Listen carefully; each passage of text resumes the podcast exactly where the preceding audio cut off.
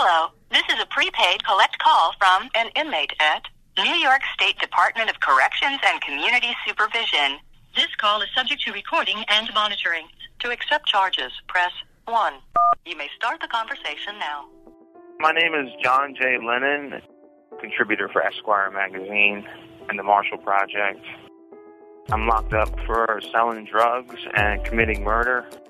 Been in prison 18 years so far. Got about 10 more to go. New York State prison system identifies me as DIN number 04A0823. So I'm a writer and I'm a prisoner. And this is a collect call from Sing Sing. So, uh, hello all.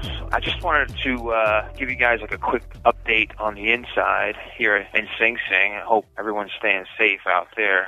But before I get uh, into this episode, I want to give you know all the first the essential you know sort of people on the front lines and you know the healthcare workers a shout out, including my wife uh, who's a nurse. I mean, I salute her as I do all the nurses and doctors and COs even, you know, in Sing Sing. I mean, so there's been a little bit of uh, a news um, uh, today. Uh, somebody died in Sing Sing that was uh, supposedly. Uh, uh, you know, it's kind of tough to get like sort of first-hand reporting, you know, because a guy will come back from the hospital who's a porter over there, come on the tier and be like, you know, you know, they were just giving chest chest compressions with like masks on to this guy, and uh, he's dead. They're waiting for the coroner to come out, pick him up, and that kind of thing. So you get these like reports, uh, and uh, you don't know sort of their veracity, and so I don't know of any prisoners who've tested positive. And again, I don't know of any prisoners who've been tested. You know, so that's pretty much the thing here. And guys that have been feeling sick have been going on a sick call down in the clinic have been told to like pretty much go back to their cells and like, you know, kind of holler back if it gets worse.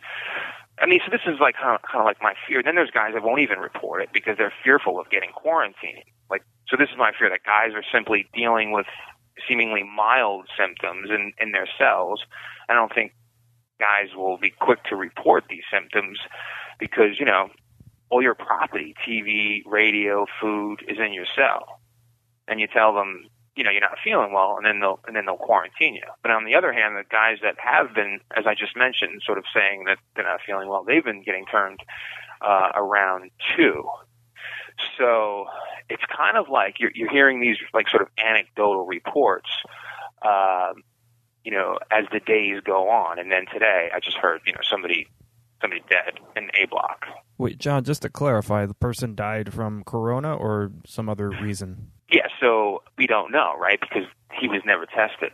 But he had apparently, from the sort of uh, rumor mill, he had been feeling sick, the symptoms, but was sort of like holed up in his cell. He didn't want to sort of go down and get tested or get quarantined. You know, so it's kind of like this vibe where, like, when you're on the tier and you're like, and you're seeing, you come out for for chow or you're on, in my tier, for example, is uh, you could come out and uh, use the phone like I'm I'm using it right now, and you could use the kiosk. We have these tablets and send messages, and everyone's pretty you know vigilant about you know cleaning you know the phone mic and uh, cleaning like the tablet area of the kiosk, like you know where you punch in the letters, you know, cleaning the bars of your cells, and everyone's pretty hyper vigilant about that. But then you know, then it's like it's like you see a guy with a curtain up there that hasn't come out in a couple of days, and and you're like, what's up with that guy? Is he all right? You know, and it's like it's that kind of scene. You're like, uh, you don't know if if and and then and then the guy's like, no, no, I'm all right, and it's it's like this crazy, like you know, he got it, you know, and it's it's just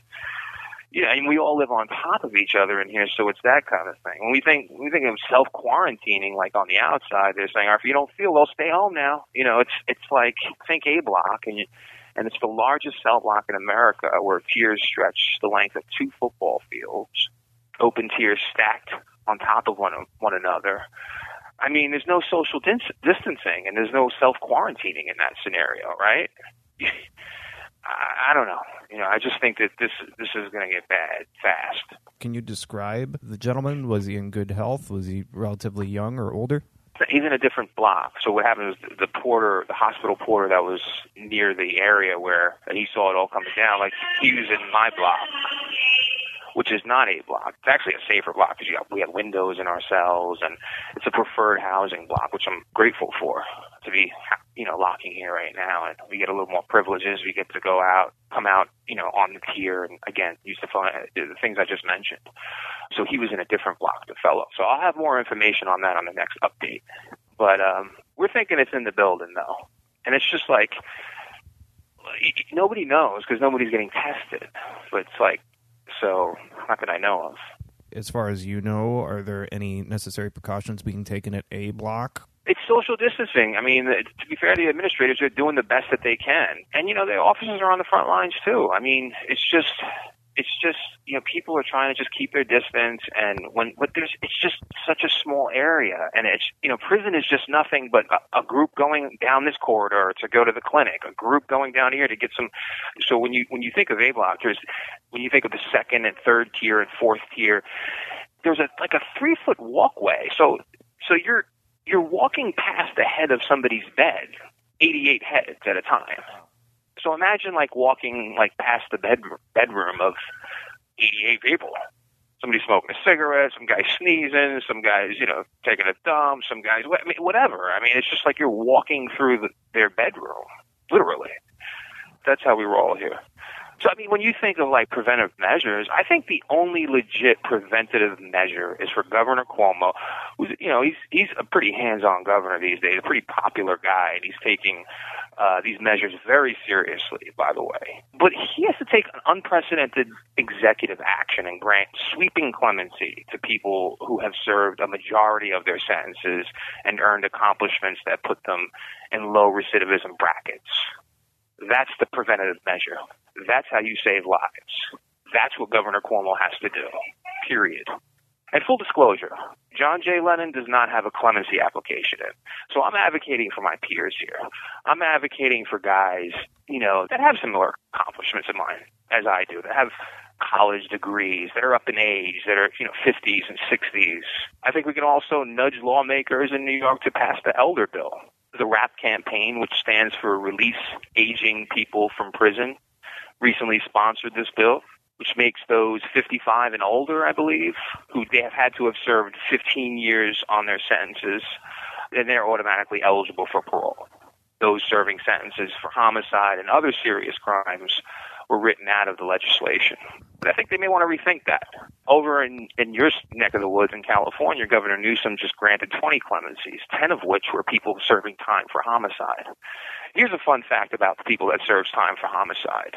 In 2011, Stanford Law School tracked 860 people who served time for murder that got out between 95 and 2011. None of them committed another murder. 1% came back for a different crime. So this notion that, you know, murderers, we just got murder in our bones, you know, is just patently false. And these are the sort of, you know, numbers that need to get out there when we're thinking about, you know, when these governors are thinking about releasing people.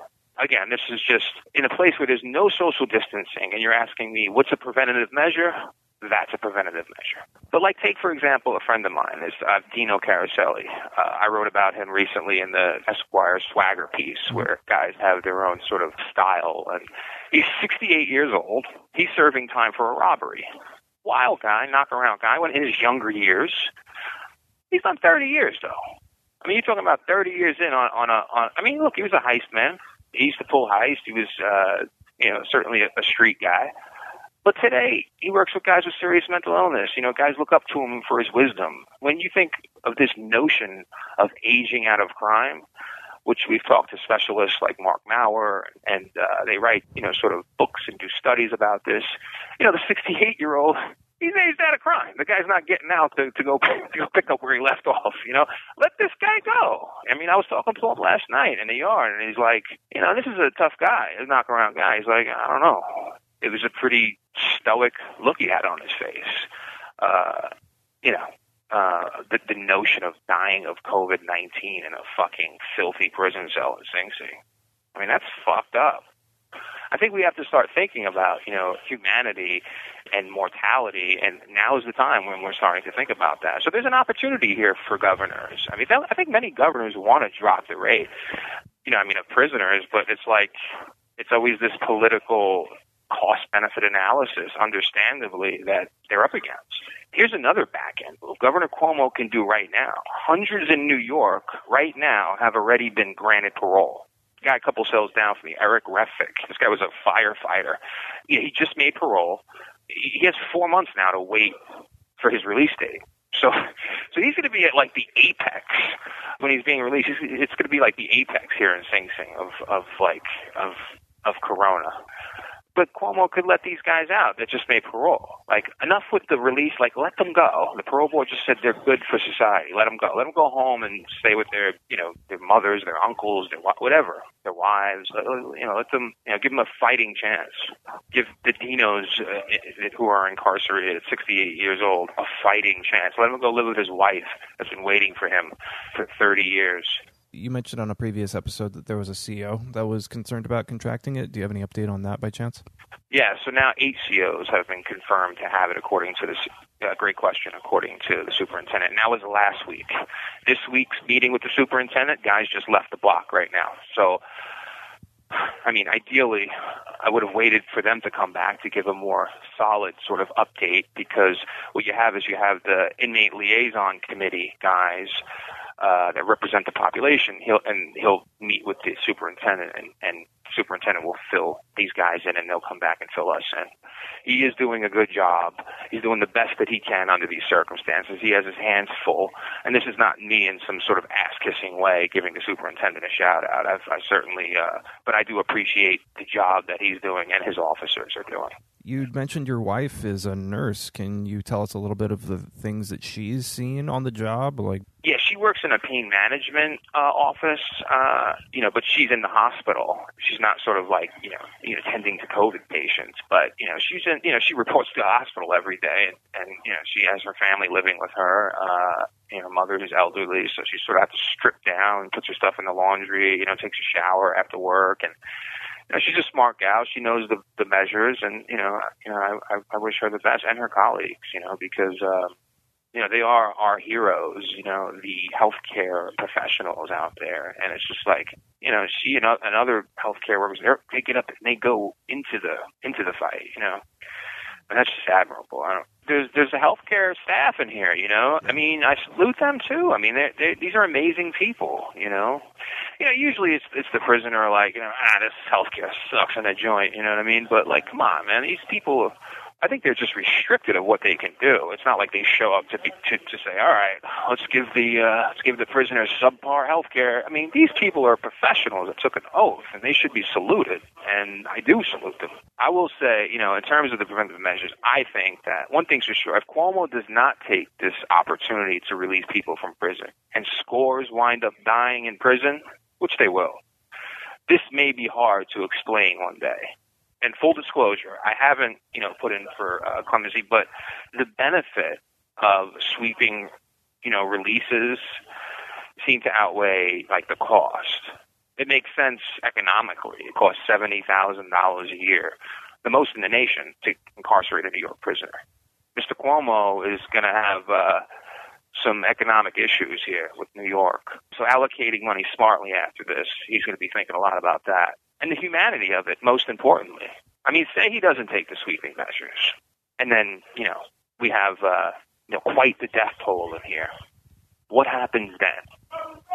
So, you know, I hate to put this politically, but he may want to think about that. All right, that's it for this update, I should say. Thanks again to, I mean, you, Steve, and to, you know, everybody out there just on the front lines. And to continue the conversation, tweet at John J. Lennon 1 Thank you for listening to this is a collect call from Sing Sing.